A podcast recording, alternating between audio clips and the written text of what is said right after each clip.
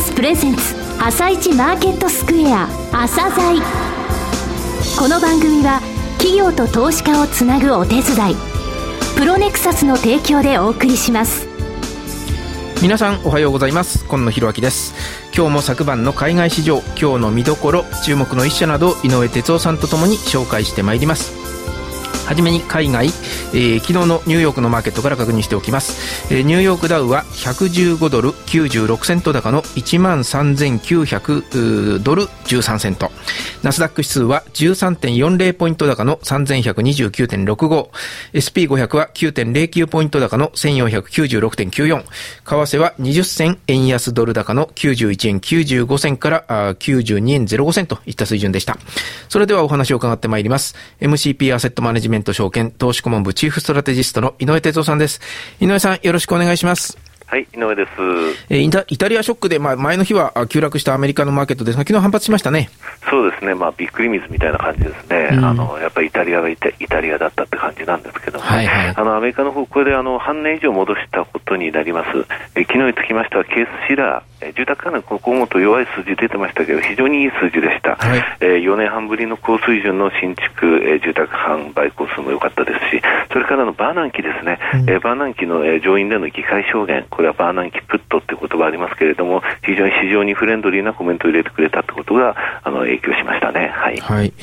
わかりました。あとは後ほど後半のところで伺います。はい、えー、この後はプロネクサスが選び、井上哲夫がインタビューする個別銘柄紹介コーナー、朝鮮今日の一社です。朝鮮今日の一社。本日は業績急拡大を背景にジャスダック上場から2年で東証一部に上場を果たした高収益率を誇る企業さんをご紹介します。昨年10月22日に東証一部に市場外上場となった証券コード 7148FPG さんです。お話しいただきますのは代表取締役社長でいらっしゃいます谷村久永様です。本日はよろしくお願いします。よろしくお願いいたします、はい。えー、ただいまご紹介いたしましたが2年1か月でジャスダックから東証一部まで駆け上がった御社ですけれども、えー、修行としましてはタックスリースアレンジメントが挙げられます、えー、この事業についてですね、えー、ご説明いただけますでしょうか。わかりました。まあ、ごく簡単に申し上げますと、えー、昔ですね、ワンルームマンション投資というものがですね、サラリーマンの方々に流行ったと思いますけども、その時はですね、いわゆるワンルームマンションを減価償却することによって発生いたしました損失をですね、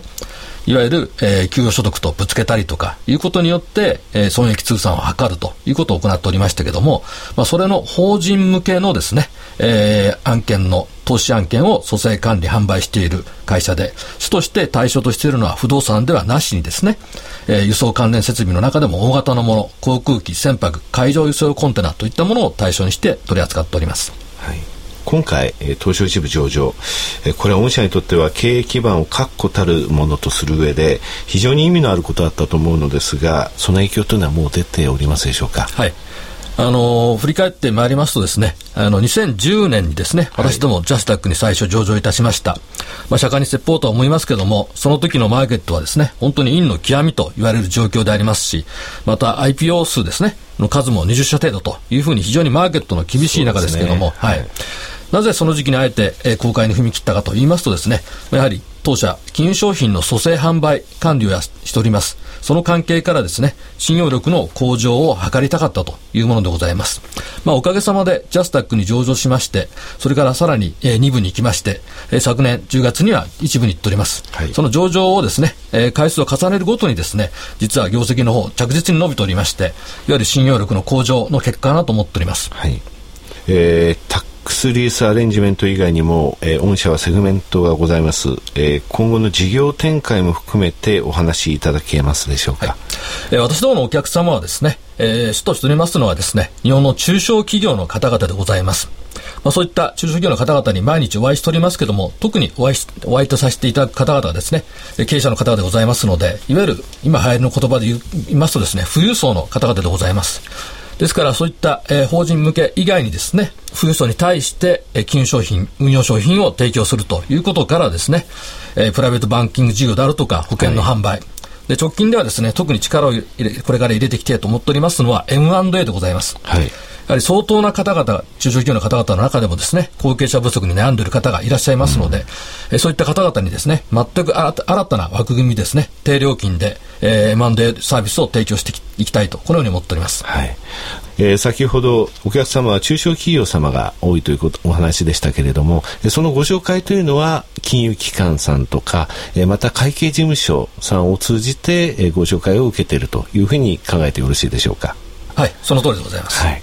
あの今回東証一部上場でますますその金融機関さんの信用力もつけて金融機関さんからのご紹介というのはやっぱり増えましたでしょうか、はい、あのおかげさまでですね、えー、各相当数の金融機関とも提携が進んでおりますですから直近でいきますと、販売に占める割合もですね、金管からの紹介が約50%近く達するかなと思っております。はい、なるほど。はい。えー、業績面にお話を移らせていただきますけれども、御社9月決算ですよね。はい、2013年9月期の見込みにつきまして、えー、売上高が前期比20%増の33億6400万。えー、経常利益が5.5%増の14億6900万。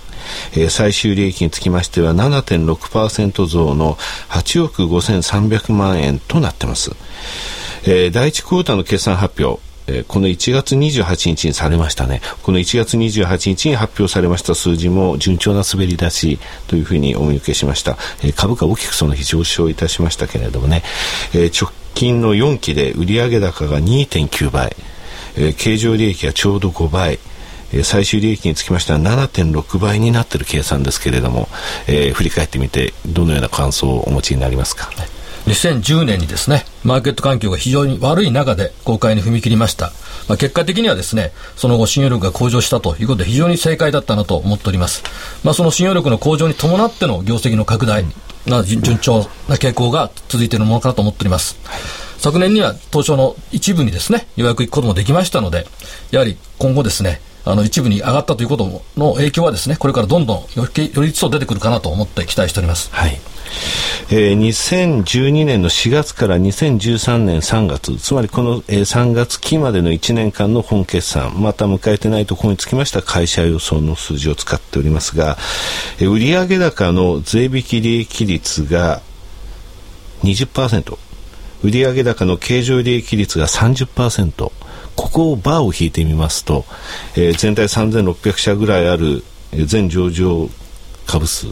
3600社のうちですね30社しかないんですね。でこの 20%30% っていう数字を言いましたが御社はこの数字が28.3%と49.7%なんですよ。でこの売上高経常利益率えー、30%最終利益率20%とこなんですがこれで、まあ、そうは言いながらえー、最終利益が5億円ない会社を除きますと27社になるんですね。で、このうちですね、ROE につきましても30%以上出している会社。申し上げつきましては35%稼いでるんですね。そこを絞りますとね、実は8社しかないんですね。でこの8社というのを申し上げますと、グリーさん、えー、御社 FPG さんですね、あとリブセンスさん、価格コムさん、DNA さん、ユービックさん、ニューフレアテクノロジーさん、アクリエイティブさん、っていう8社しかいないんですよ。で、これで売上高経常利益率何位かって言いますと、実は御社2位なんですね。あ、本当ですか？すごい数字なんですよ。で、しかもですね、御社の場合は、この売上高経常利益率40%以上っていうのはですね、今期で4期連続なんですね。で売上高、え、最終利益率が20%以上というのも今期で4期連続なんですよ。非常にその高収益体質というものを、え、この4期キープしていらっしゃった。その答えがですね、え、2年間で、え、東証一部まで駆け上がったと。いうことなんですよね。このまま、えー、収益を拡大していけるというふうに私は思っております。えー、リスナーの方にですね、えー、最後、えー、簡単に、えー、一言いただけますでしょうか？わかりました。えー、当社はですね、中期的な経営戦略の一環としましてですね、やはりステークホルダーの皆様との良好な関係を維持するということと、えー、配当成功30%の公約をお約束させていただいております。また、非常にご要望の多かったですね、株主優待制度に関しましても、昨年度から、え、導入させていただいております。えー、保有株式1000株未満の株主様にはですね、1000円の高カード、1000株以上の株主様には3000円のクオカードを贈呈いたします。まあ、優待を通じましてですね、株主の皆様の日頃の支援に感謝するとともに、当社株式への投資の魅力をですね、高めて、より多くの方々に当社の株式を本当に長期保有していただきたいと考えております。えー、今後ともぜひ引き続きご支援、ご鞭達を賜りますようお願い申し上げます。谷村様ありがとうございました。どうもありがとうございました。なお、今日の一社のロングインタビューは番組ホームページでお聞きいただけます。名機と呼ばれるあのロングセラーラジオ、ソニーの EX5 が装いも新たに再登場。高級感あふれる大型ボディに大音量スピーカーを搭載。AM、FM も受信可能です。卓上型ラジオ EX5 Mark II。AC アダプター付きで税込み1万8000円。お申し込みお問い合わせは03-3583-8300 3583-8300ラジオ日経事業部まで。井上哲夫。今日のストラテジー。それでは改めて井上さんにお話を伺ってまいります。その前に先ほど今日の一社でご登場いただいた FPG さんですが、記念配当を発表されましたね。そうですね、あの2月25日、えー、今週の月曜日にですね、はい、えー、第2クォーターのところでですね、えー、中間配当という形で記念杯5円を発表されました、はい、それで年間これで37円ということになります、え昨年ですね、前期なんですが、え気象が27円予想が32円、終わってみれば37円、で今期につきましても、え32円からこの記念杯ですね、あと株主優待の話をあの社長されてましたけれども、非常に、え株主に対して、え配当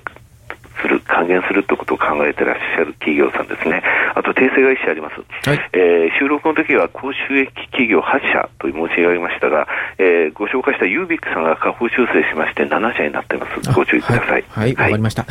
えー、それと、マーケットの方お話伺いますが、はい、日経平均ここのところ1万1000から1万1500円のレンジ、これボックスの抜けそうになると押し戻されるという展開続いてますね。はい、これにつきましてはですね、やっぱり為替ですね、うん、あの2月6日に94円つけたわけですよ、ドルドル円が、はい、で。その後、G20 で日本が名指しで批判されるのではないか、えー、また日銀総裁人事はどうなるのかっていう2つの不透明な要因があったんですが、2つのマーケットにとっては最高に良い形になったんですけれども、なかなか95円超えられずに、昨日については91円台もあったと、はい、この95円ってところ、やっぱ一つのキーですね、あの購買力陛下で言いますとね、1987年基準で言いますと、去年の年末に73円なんですよ、うん、で大体それの1.3倍と、その73円というところを、えー、の、えー、レンジの中で動くと、でその、えー、1.3倍するとちょうど95円なんですね、えー、いかに実効為替で最弱だとは言っても、この購買力陛下というところの95円の壁っていうのが意識されているという感じでしょうか。なるほど。はい。はい。えー、今日レーティングの方ちょっと、えー、割愛させていただきます、はい、えー、マーケットの方ですね、アメリカの方半分戻りました、日本についてももう一回、